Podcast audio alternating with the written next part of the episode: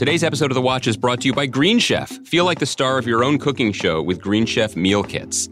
Green Chef is a meal kit company that delivers everything you need to cook gourmet meals at home, including organic ingredients and easy recipes. You've heard me talk about this before, guys. I got an omnivore box sent to me. The stuff in it was top quality, and I learned all about Montreal steak seasoning.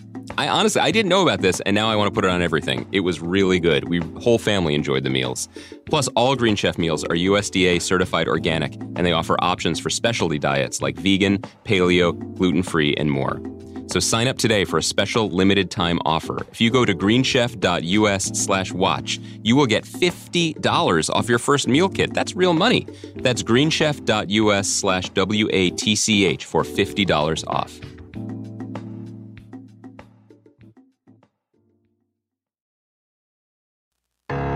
Need support staff to clear the room. Stand up and walk now. Hello and welcome to The Watch. My name is Chris Ryan and I'm an editor at TheRinger.com. And joining me in the studio, he did not win the lottery 20 years ago. It's Andy Greenwald! And, funny story, my husband is still alive. I think I'm probably the closest thing to you being your husband. I was hoping you would say that. That really makes my heart go flutter. It's been a long day for Andy Greenwald living in living in Reseda. Uh, and Chris Ryan, we're just we're, we're pushing through, man. What a show today. Uh, we are going to be joined later. You are going to be joined later by Alison Herman to talk about The Americans and its final season. The debut last night, we're going to talk about the first episode where we see the show going forward. Interestingly enough, after I don't know how many episodes of The Watch, Chris Ryan finally took Edward Norton's exhortation literally. He stood up and walked out of the Yeah. room when he learned we were going to be talking Alison about walked in, I walked The out. Americans. By the way, there's a lot of good TV on, and The Ringer has you covered in a variety of different ways. You've got recapables every week on both Atlanta, hosted by Amanda Dobbins, and Billions, hosted by Bill Simmons and Mallory Rubin. So you can get like your instant recap Mm-hmm. going right there. Uh, we talked about Trust on Monday. We Mm-hmm. also talked about Barry on Monday, both shows that we're really into. And today we're going to talk a little bit about the return of Roseanne. Yeah. And the trailer, let's start with the trailer for Westworld Season 2, which you just watched. Yeah. Um, like Jack from Lost, I'm super into In Utero. Uh huh. Um, Good call. Heart shaped box is the p- the tinkled piano Yeah. uh, in the trailer, and the trailer does what we had sort of heard was coming. It confirms what we sort of heard was coming with Westworld season two, which is an expansion, uh, getting out of uh, this one horse town or multiple horse town that Robot was season horses, one, but robot yeah. horses, and we got some samurais. Mm.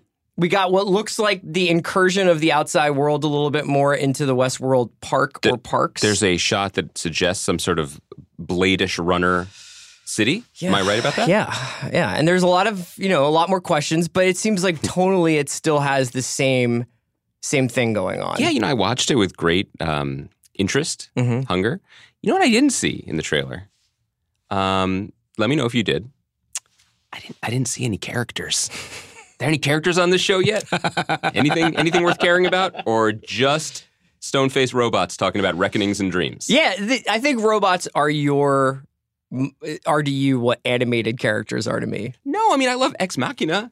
You know, Okay. like I, I played with a transformer or 20 when i was a kid Okay. it doesn't matter what the what what uh, uh, tools you're using to paint your masterpiece you know but just what is this show man what is, seriously when you watch that trailer uh, and i mean this uh, not disingenuously super ingenuous question what's exciting about this trailer the fact that they're going to go outside and they're going to start t- poking around with what would happen if this kind of thing happened, and what is where they're gonna kill the what is humans. the world? What is the world in which these parks can be built? You know what I mean? Like that's something that I think in say like take Jurassic Park. You know, you get the idea that this is pretty close to the reality that we're living in. There is a paleontologist and a biologist, and they're in Montana, and then they get flown down to Costa Rica, and they've there's a park, and they've been developing these things. Right. It's like not there's not something else, but what are the uh, conditions under which a world like this can pop up. I- and I- who is Ed Harris's character? I mean, I think that they're Those are good even- questions. Yeah, and it's not even questions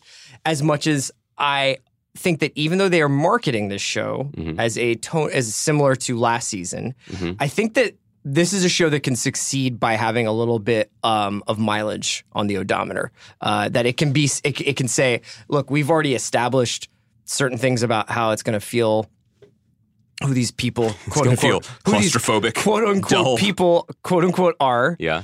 And uh, I think it can go some to some interesting places. I love the way you framed it. I agree with you. The idea of like what kind of world makes a Jurassic Park. yeah.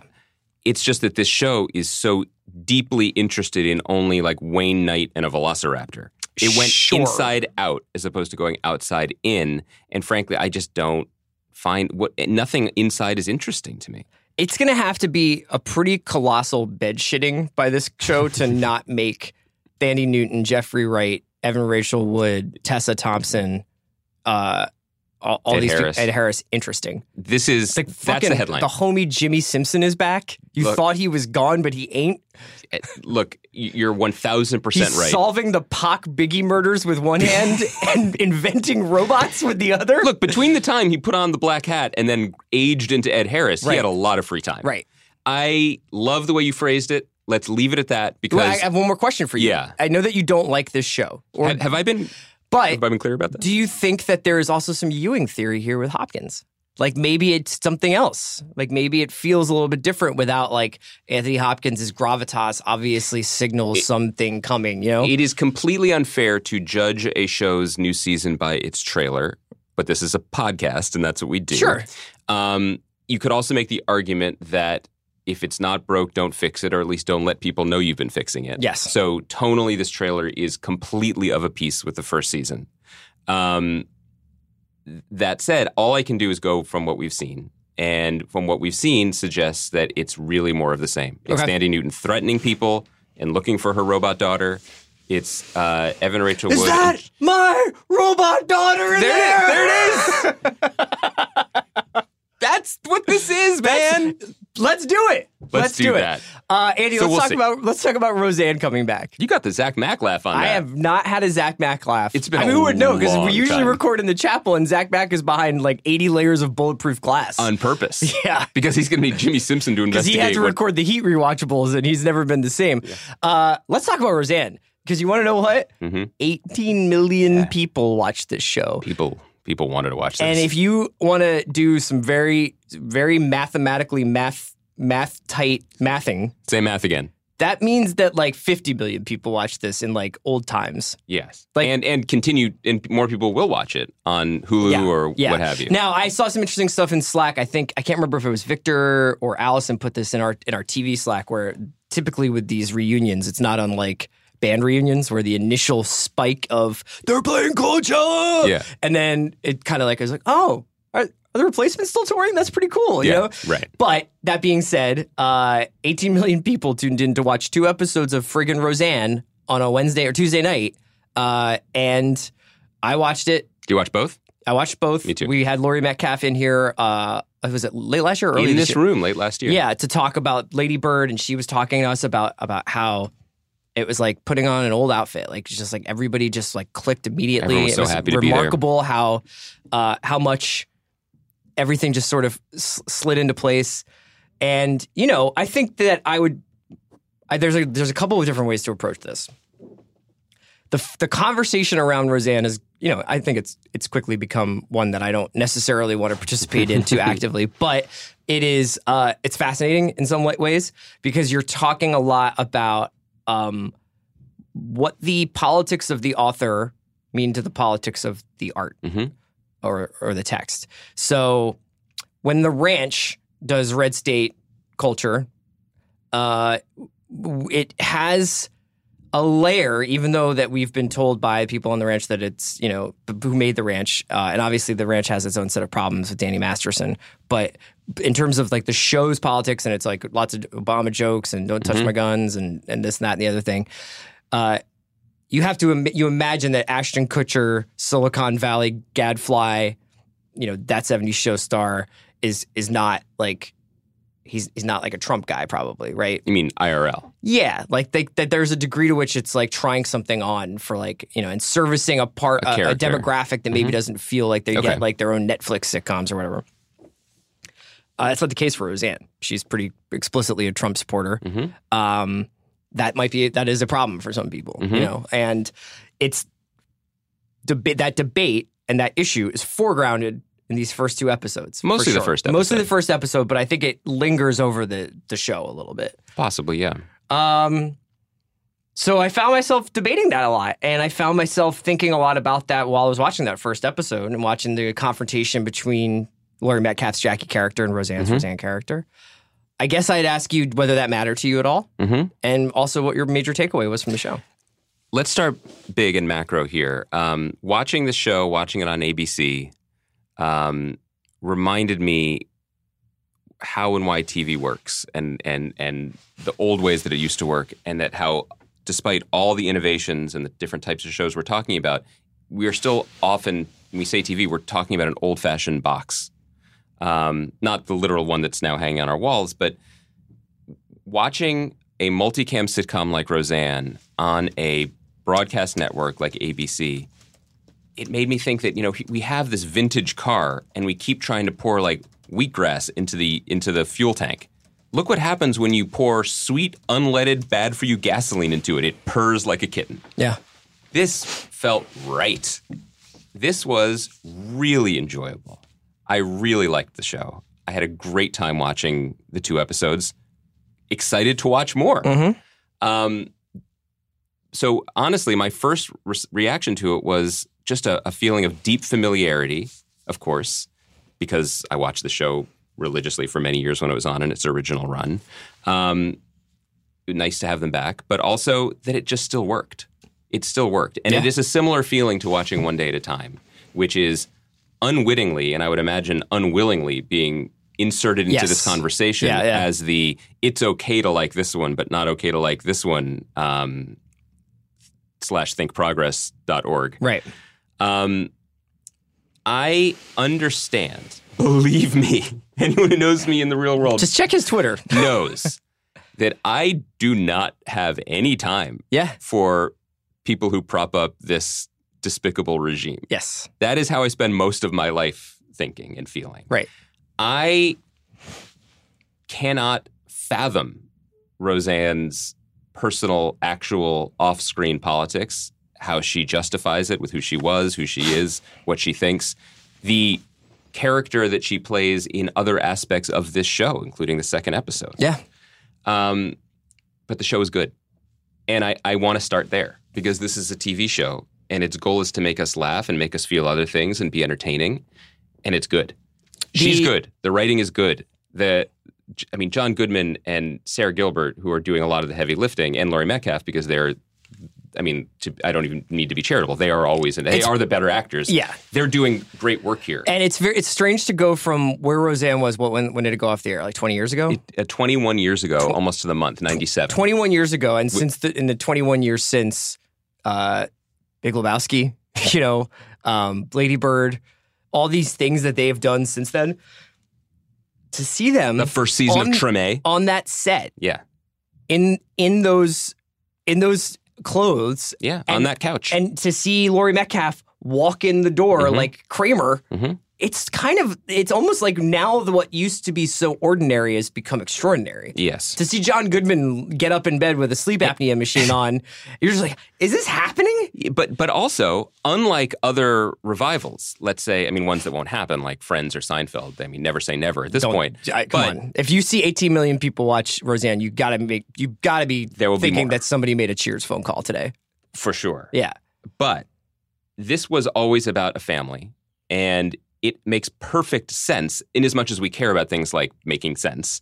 Uh, that they would still be driving each other crazy Mhm. under that same roof. It's actually interesting. The conversation and the scene in the first episode with the prescription medicine, that is exactly the type of scene that would have been on Roseanne and would have felt really revolutionary on television 25 years ago. Yeah. And it's absolutely correct and great that it's on there again. You add to that an element of multicam sitcoms that I think a large swath of the prestige viewership has forgotten. Maybe they've relearned it a little bit by watching um, Big Bang Theory, or you know, maybe they, of course, they kept watching. Uh, um, did I say Big Bang Theory? Yeah. Maybe they watch Big Bang Theory, maybe they watch One Day at a Time, and they still get some of that. Sure. But one of the pleasures of this medium has always been the theatrical element of it. And what you see on Roseanne right from the beginning is John Goodman is fucking thrilled to be there. Sure.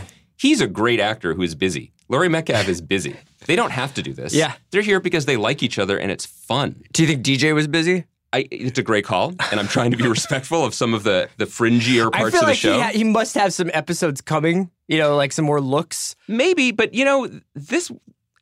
I'm sure he's a lovely guy. Like acting, kid I'm acting not. is I'm one not thing. trying. I'm not trying to like make fun of, of your guy. Look, he's not my guy. Look, I was always a Darlene head, and seeing Sara Gilbert play that part, the way they put the part, the way they've advanced the character back into the house. Yeah. I mean, it's also kind of profound because when you watch that show as kids, as we were, uh, I think there was some uh, identifying with the kids in that house, and as kids in the audience, being like, "Well, boy, I."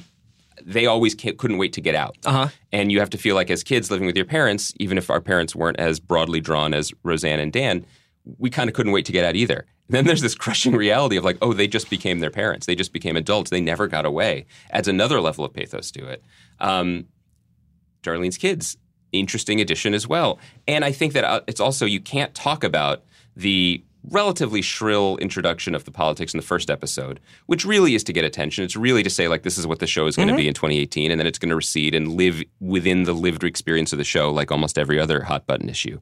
You can't talk about that without talking about the second episode, which was intentionally broadcast with it. Yes. in which Roseanne and the rest of the family embrace Darlene's son, who wears uh, he wears a skirt at the end of the episode. He wears what I guess you could call stereotypically feminine clothing.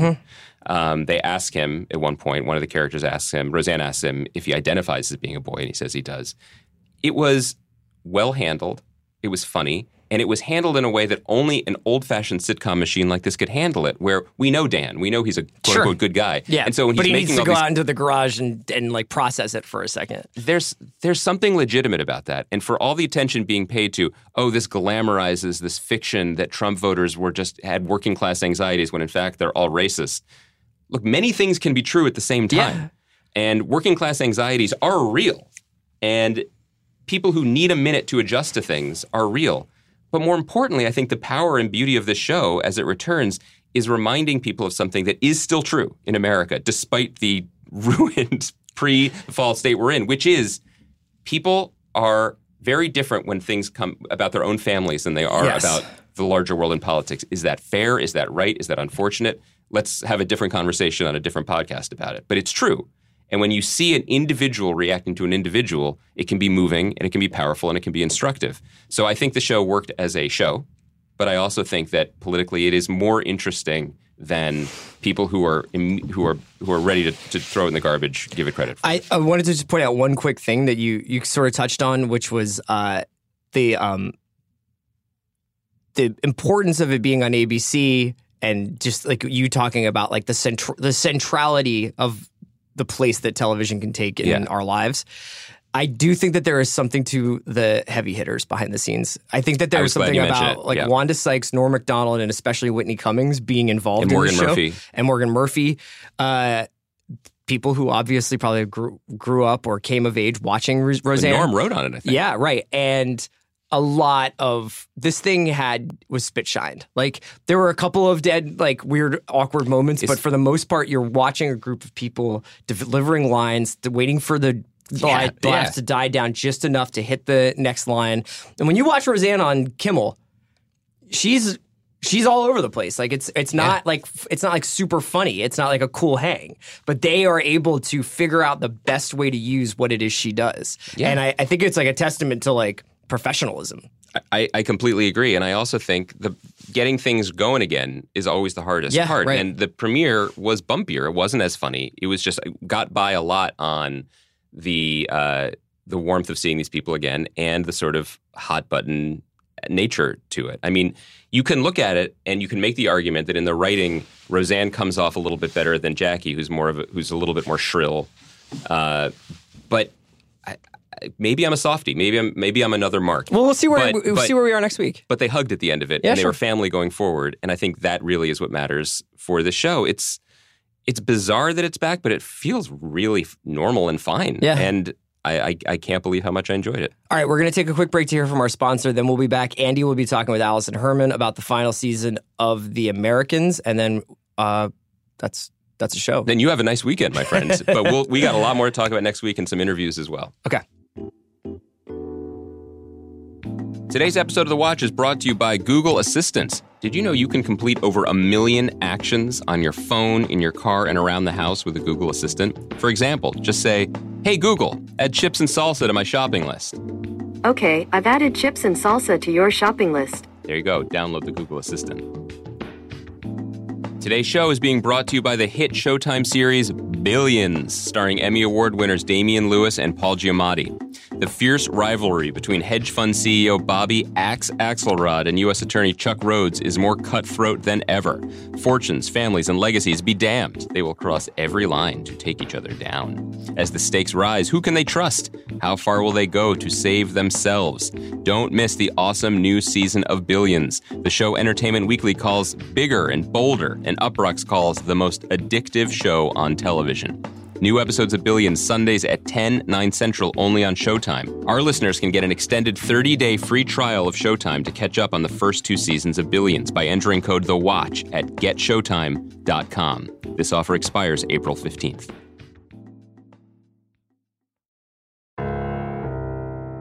Now is a very happy time on the watch because I finally got rid of Chris Ryan, whose intransigence about FX's The Americans has just reached I, I, Cold War levels. And now finally we can have a perestroika, a glasnost, if you will, by welcoming the Ringer's Alison Herman onto the show to talk about a show that she has watched. I have watched it, but I do have a confession. Yeah. Which is that I'm going to be forced to play the Chris Ryan in this situation because possibly my greatest failing as a TV critic Yeah. is that I am not fully on board the Americans train. Have you, just to establish this here, so tell me about your train journey with the show. I watched the first couple, I gave it a couple seasons. I think I watched it basically in binge because it's on Amazon Prime. Okay. And I couldn't quite figure out what it was that wasn't grabbing me. Mm-hmm. It's not a I'm actively criticizing the show. I can appreciate it. I can admire it. You're a Chris Ryan It's plant, just- is what you're saying. You're here to undermine the segment. Oh yeah, I'm here to stand in for him. But basically, it just never clicked for me in the way that I saw it being hyped up by other critics who many of whom think this is the best show on television. I think to be clear, this is not a full like Sean Fennessy leftovers. This is a crock of shit. Everyone is blind For the record, an all-time bad take by Sean Fennessy. I think we can both agree on Yeah. that. But If we're here to drag Sean, then this is going to be a great podcast. we can go a few a few angles further but yeah i just it just never grabbed me. And i think as i was catching up and preparing for this very appearance i finally realized why which is that i just don't think any other element of the show possibly with the exception of alison wright and of course character actress margo martindale mm-hmm. has ever quite lived up to me to the central relationship. I think matthew rhys and keri russell are so good and mm-hmm. the premise of their careers and marriages and subterfuge marriage and subterfuge all combined into this one mess that they can't ever quite figure out but are stuck with is just such a good hook that every time we go to hang out in the Russian embassy or stand with Stan Beeman, I just automatically checked out a few degrees. And therefore, it's never clicked together as a show for me. Well, I think what you're speaking to is is is going to, in in large part, that fuels this this entire conversation about where we are with the show. So we're we're talking now, having the first episode of the sixth and final season has aired. Um, we're recording this early, but this will this podcast will post on Thursday after people have seen it, and uh, it's a very interesting time for the show. I am one of the true believers who, But for even many you- years, well, this is what I'm getting to. For four seasons, I was proud to say this was, I think, the best drama on television. I was completely riveted, completely rocked by it. Um, I thought that the emotional stakes that it played with were unprecedented. I really admired the way the show just took what appeared to be still waters and just kept keep, kept diving, kept diving deeper and deeper and deeper and deeper into the psychology of these very troubled characters. Um, season five was challenging. And I've talked about this in the podcast before, but I imagine even for people who were not entirely sure about where they stood on it, that season five was a, di- more difficult watch. And there were s- some of the main reasons were the secondary characters, right? I mean, the Martha relationship, uh, played by Alison Wright, the character played by Alison Wright, was removed in very dramatic fashion from the show, and the show didn't recover. The Nina relationship was removed, and the show didn't recover.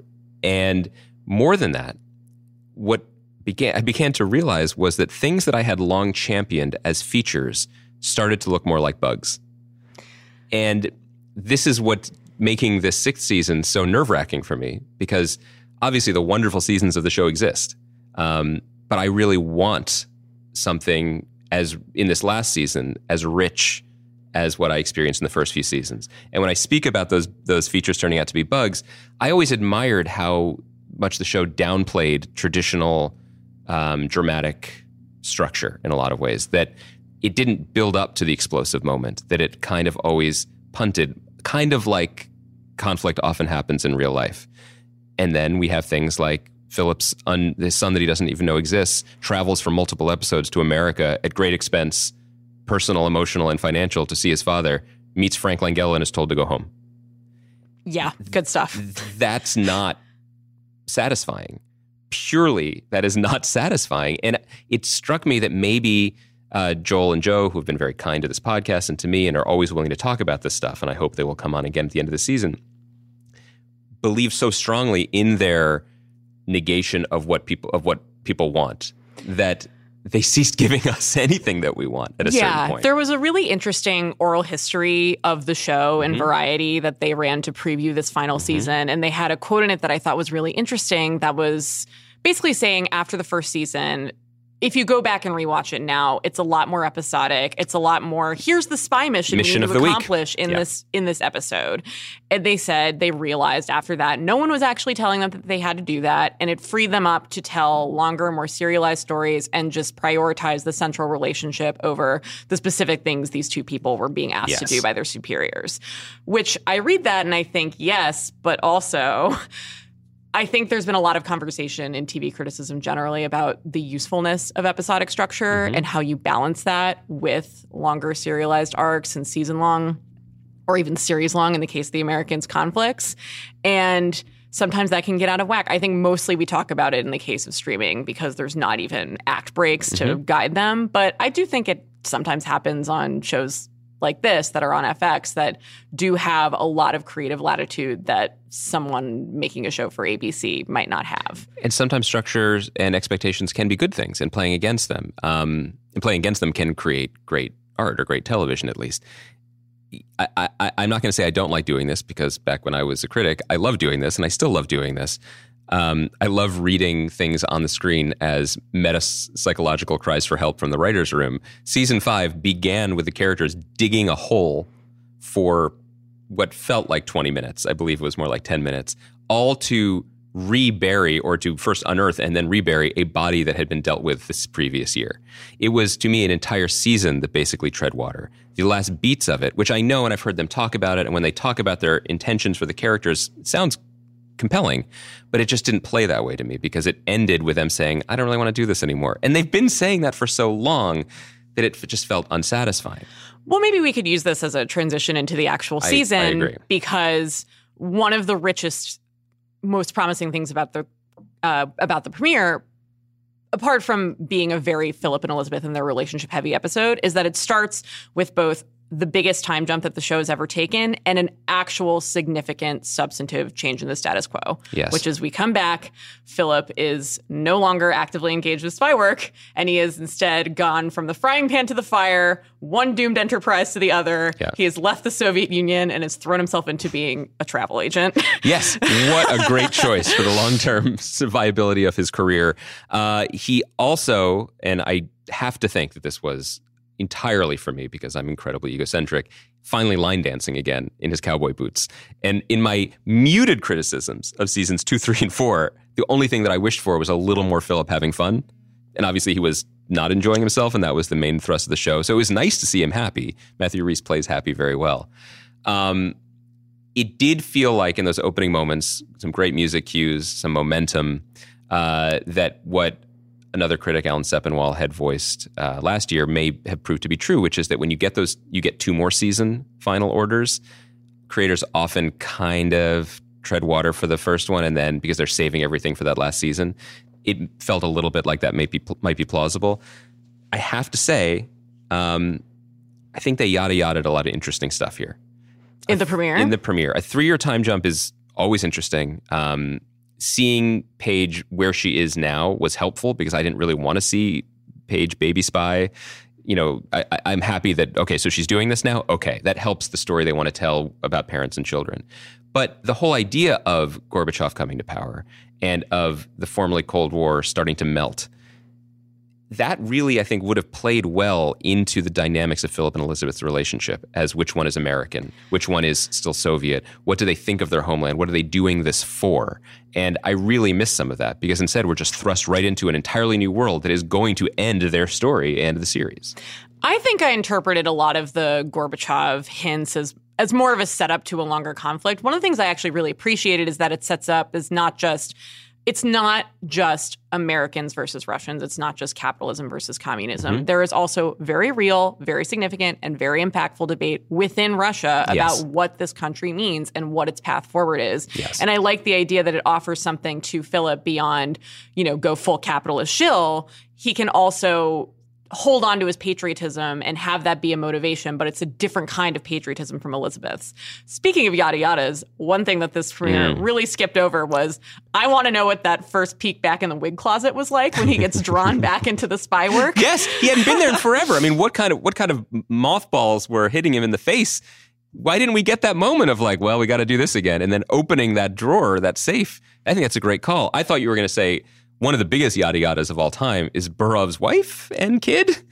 I mean, what a scene for that wife. What what what storytelling lifting that had to be accomplished in their one scene before we will almost definitely never see her again. I also thought there was some really one of the more interesting tidbits from that oral history was that they said it was very important to them from the beginning to have Elizabeth be the more conventional anti-hero. She is physically and emotionally more tough. She plays Yes. kind of the stereotypical male role. And having Philip exit spiral the spiral, the spy game mm-hmm. altogether sets the stage for this amazing final scene where he's literally staying up late at the kitchen table Yeah. after doing accounting and being like, "This is destroying you and our family," and she's like, "Shut up! I, you know, I'm tired of your speeches." Which I could have been watching Skyler White calling out Walter. It literally puts him in the role of the concerned wet blanket wife. Yes. which I thought was such a great twist on that relationship and is a really great new dynamic that is introduced. I think that's a great point. I want to ask your thoughts on um, placing the show into the larger canon and the larger business of television. One thing that um, definitely was clear uh, as the show went on is that they struggled with I don't know if this was budgetary or just decision making.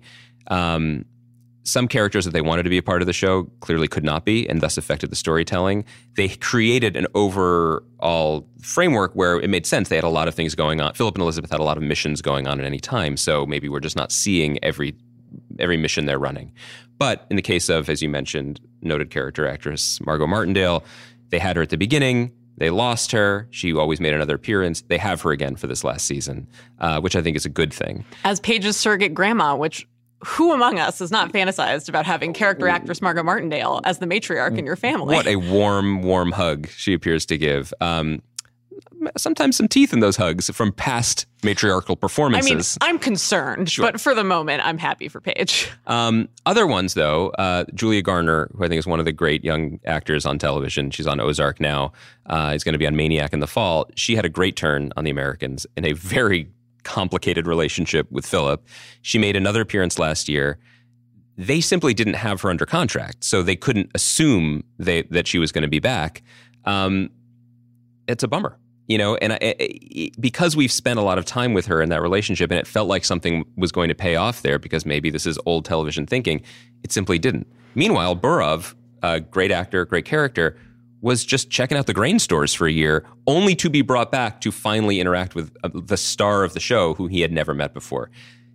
I can't tell if I am criticizing the storytelling of the Americans, which is an uncomfortable position for me to be in, or if I'm merely observing the way modern television works now with people working a ton and it's and keeping people under contract being more difficult. Well, I almost feel like it's a flashback to old TV. Like we are so used to watching shows now where money is just zero object and the Yeah. Crown can just recreate Buckingham Palace to the detail and Yep.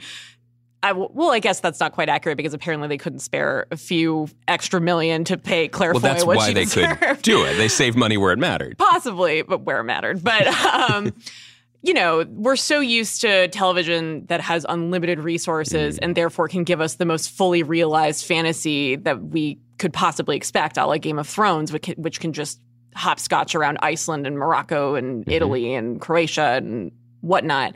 And in the Americans, you can actually see resources being scarce and them having to not quite take shortcuts, but just cover for the existing realities of, okay, well, this person isn't under contract. Let's kill them is a classic television thing that you Yep. just have to put up with. And, um, watching them kind of chafe against that is a really interesting reminder. I mean, for me, it occurred to me when Elizabeth hops down to Mexico City, and we've both been to Mexico City, Mm-hmm. and that was very clearly Park Slope masquerading as Mexico City. Listen, God bless. they fil- the Ameri- they filmed the Americans blocks from where I lived for 17 years, and what a great job transforming what are generally not the most exciting city uh, city streets in New York into DC and many other places, including Mexico. I mean, they work with what they have, Yeah. and I do think they do a great job. I just think in this age of, you know, where McMafia just casually films on Yes. 14 different continents, which don't even exist, it's very rare to come do a show and be like, oh, okay, they're they're maneuvering around an actual pragmatic reality where we're so used to TV without any material limits. this is another point I have to make about the Americans in this final season is that it feels very old fashioned in a way now. And then when the show premiered um, six years ago, which is hard to believe, um, it seemed to fit a lot of the forward thinking tenets of TV at the time, where prestige drama was king, um, but we were already moving towards the one sheet era of television. And what I mean by that is you can't make a movie unless you can sell it on the poster. So we have game night and tag or whatever these other, you know, okay, I understand what that is. So maybe I'll see the movie. Um, at the time, it was okay, they're married and they have difficulties, but they're Russian spies. And so you're asking these enormous, difficult, backbreaking questions right at the beginning, and then watching writers, talented writers, try to unscramble that for a series.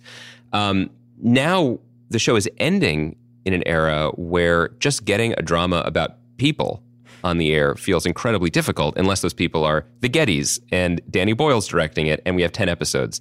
Um, FX, which has been at the front lines of every major movement of prestige TV of the last five to 10 years, has, unlike, you know, much like all the other places, struggled with figuring out, okay, what's next in drama? I mean, its signature show now, those that aren't made by Ryan Murphy, who they're about to lose, is Atlanta. Um, the Americans, with its focus on, well, here are these people. Okay, yes, they're Russian spies, but this is what marriage, it's about marriage.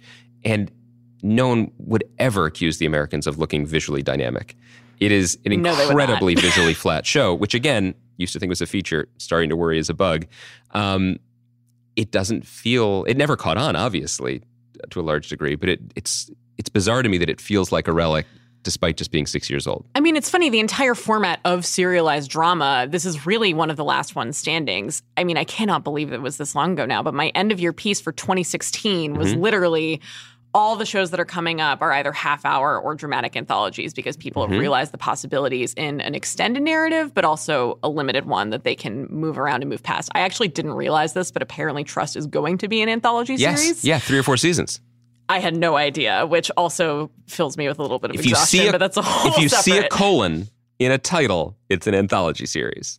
I just saw the word trust. I, gotta I was be- trusting them. I thought it was going to be over. If you look closely at the at the ads, it says "Trust colon Day of the Soldado," and there, and so you know there's going to be another day still to come this is true. I I, wonder. I wonder wrong. who's the Benicio del Toro of of the Trust, expanded is universe. It Brendan Fraser. It's Fraser, yeah. Yeah, shouldn't have asked. But you know, at the time that I wrote that piece, Leftovers was heading into its amazing final season. Yes. *Halt and Catch Fire*, a show that reminds me of The Americans in a lot of ways, and also began its final season with a dramatic three-year time jump. Great call. Also underappreciated in its time. Absolutely. But all these shows are kind of heading into their twilight. And it's fascinating to see, I think, the greatest potential of these kinds of dramas is that they can really make you feel the passage of time in their characters' lives. So that was always Mm-hmm. And my favorite lives. thing about Mad Men. Yes, Mhm. absolutely. That was kind of my favorite thing about *Halt and Catch Fire*, which managed in just four seasons to take us so far in these Mm-hmm. characters' emotional experiences. And I think that's what's happening with the Americans. I do think maybe the problem is maybe such an enormous shift in the lay of the land as Philip outright quitting, which Mm-hmm. is something that has maybe been in the offing since the very beginning of the series. It's Yes. always been the dynamic. Maybe they shouldn't have waited until the very last sequence of episodes to spring, maybe have a few episodes of him fully being out of the spy game before he's pulled back in. And therefore you could feel the impact of him being reluctantly taken back It's in. such a great point because for a show that prides itself on having ripples, not tidal waves, why did we hide the tidal wave? Like when you're ready to give us one, give it to us. And I think that worked with the Martha episode, which didn't end the way many people expected to its credit, you know, but still felt momentous and huge and uh, emotionally devastating. Yeah, they they yada yada something that I think we really needed. Yeah, and I still I'm optimistic about the final season. For one thing, we're finally going to learn how the Cold War ends. I can't wait I for the reveal. know. I, I have a good feeling about Russia. I think you know, even if they don't win in the series, I think they're going to come back strong. I think I think we're, we haven't heard the last they of those seem to be gaming that summit pretty well. they're, they're they're doing stuff well. They they they're playing the long game. I'm optimistic about people having the runway to plan out I their conclusion. I do think maybe one of my favorite developments of the last few years of TV is I kind of call it the renewalation, but the whole idea of okay, we're not going to abruptly cancel you. We're going to give you the final order. We are willing to spend the money so that we have a good choreographed, planned out ending in perpetuity to just put in our archives. Exactly. It, that it, it is partially they're being kind and they like these shows, but really, it's to your point, it's to have something, a complete something in your content library for future um, IP mining. And they won't get shamed for eternity in that they didn't give Damon Lindelof Right. or Joe and Joel the opportunity to actually tell their story in full the way Yes. they wanted to tell it. So I think I'm I trust that they have something in mind for these characters. I mean, I don't quite share your reservations because, like I mentioned, I've never been Yeah. so in on this show that I can be crushed by a down season. But also, one of the things we both love about television is that they can recalibrate. That's the greatest thing. But it, I think it is worth noting in general, but particularly in the context of this conversation, that I think a lot of people still think, purely by uh, dint of having so many choices, that we are still living through a kind of 1970s American cinema moment on television, when in fact we are well into the 80s blockbuster era. And you simply could not get Halt and Catch Fire or The Americans made today. I, I don't think you could. There was a moment when it seemed like everybody was desperate for content and everyone was chasing that AMC model of like, let's just pick up the best scripts we can and get noticed, get on the map. Um, this isn't to say that places like FX aren't still obsessed with quality or exacting about quality, but I, I just think that the arms race spurred by Amazon and Netflix and then Apple. And then the course correction where Amazon's like maybe we don't need to pay for two distinct F. Scott Fitzgerald properties at the same time. And in fact should spend a quarter billion dollars on Lord of the Rings. There's a ripple effect there. And I say this not just to contextualize where we are in TV but to hopefully ask people to appreciate the final moments of what I think is one of the great shows of this in between era, the sort of post golden age. I mean, they're not going to write in, in difficult men too, more difficulter. I don't think there's going to be chapters about the Americans necessarily. I, I don't think it's on on that Rushmore, but this was a really interesting, serious minded show about the emotional cost of marriage, and its highs were higher than just about anything else I watched over the last few years. And I, yeah, I, I, I realized I sounded more negative about it, but only because I was very disappointed in the last season. And I'm just nervous. I'm nervous like a fan, not like a critic, but in this, I am nervous like a fan that I, I just want, I want to capture that feeling one more time on the way out. I can understand. And as the passionate or the uh, Dispassionate. disengaged, Yeah. neutral referee of all Yeah. of the quality of this entire series, I will be watching patiently as well. I'm very, I'm excited. To, I'm curious. I'm excited to see how it pans out. I do feel for the the last, you know, that final season. Oh my God, what's going to happen? Feeling. I definitely remember it with the leftovers and that whole. I it's funny because I think the whole miracle of the leftovers was that you didn't know what to expect. And to bring Halt and Catch Fire back in, I think there's also an interesting component of fatalism to both of them in mm-hmm. that the last season of Halt and Catch Fire saw every single major character essentially racing to invent Google. Mm-hmm. None of these people are named Larry or Sergey. Mm-hmm. They were never going to do it. That's just a foregone conclusion. And that kind of gives this whole cast of tragedy, but it also allows them to make this really powerful case for these stories matter, even if these people aren't the victors of history. And obviously, we know that, you know, there's a hard deadline on these people's jobs mm-hmm. that's coming very soon. But I think the fact that the Americans has managed to convince people to invest in this despite that and to have us be invested in what happens in this final season beyond the major geopolitical events is a real testament to the show. I think that's incredibly right. I think it's an incredibly smart connection to make. When we talk about shows like like Waco um, or even Trust, you know, uh, Wikipedia can be our enemy because where's the dramatic stakes is something that we already all know the ending of. Um, what you're saying and what these shows have done is take advantage of it. Knowing can add this incredible level of tragedy to it, of, of melancholy to all of it, because all the effort, all the bodies, for what? Yeah, I wrote this thing actually about Westworld called where I talked about something that I called the Wikipedia test, Mm-hmm. where it's, you know, if I if I can go to Wikipedia, read the plot description for a show, and then all of my curiosity about what actually happens in the show is just gone because I was only ever interested in it for the raw A Mm-hmm. then B then C plot of it, then that show has failed. But if a show manages to convince me to care because I actually am more interested in things like in Game of Thrones, you know, I read the books, I knew what was coming, but I still just I- I- loved I, watching. I haven't read them. I, I never said that on a microphone before, but but go on. I think you'll survive. But, you know, I was in it for just watching Nikolaj Coster-Waldau and, oh my God, I'm Gwendoline Christie, uh, just sit in a hot tub and talk to each other because they're such great actors. And, you know, I know that the end of the Soviet Union is nigh, but I think Matthew Rhys and Keri Russell do such an incredible job that I'm excited to watch them just sit in a room and hash out their issues, even though I know the big picture. Because Westworld fails that test, right? Oh, absolutely. I love it. Okay, now we're back on the same page. Um, also, it's interesting to watch this final season of The Americans, knowing that one member of the Jennings family invented Cambridge Analytica. That's the long game. That's the real here. tragedy. It's not that the Soviet Yeah. Union is going to collapse. No, it's that Russia actually wins, guys. That's actually the long game they were playing. Um, Alison Herman, thank you so much for taking the time to talk about a show that you don't love as much as I do. On the microphone, you are a far better conversationalist about the show than Chris. That's And- going at the top of my CV. Seriously, though, and uh, please read Alison's work on The Ringer. She's, you can catch her there most days talking about most shows because it is there's a lot. There's a lot of TV. There's Hot a lot. take. There's, a lot. That's that's all I got to say about it anymore. Um, thank you for joining me. Thanks for having me.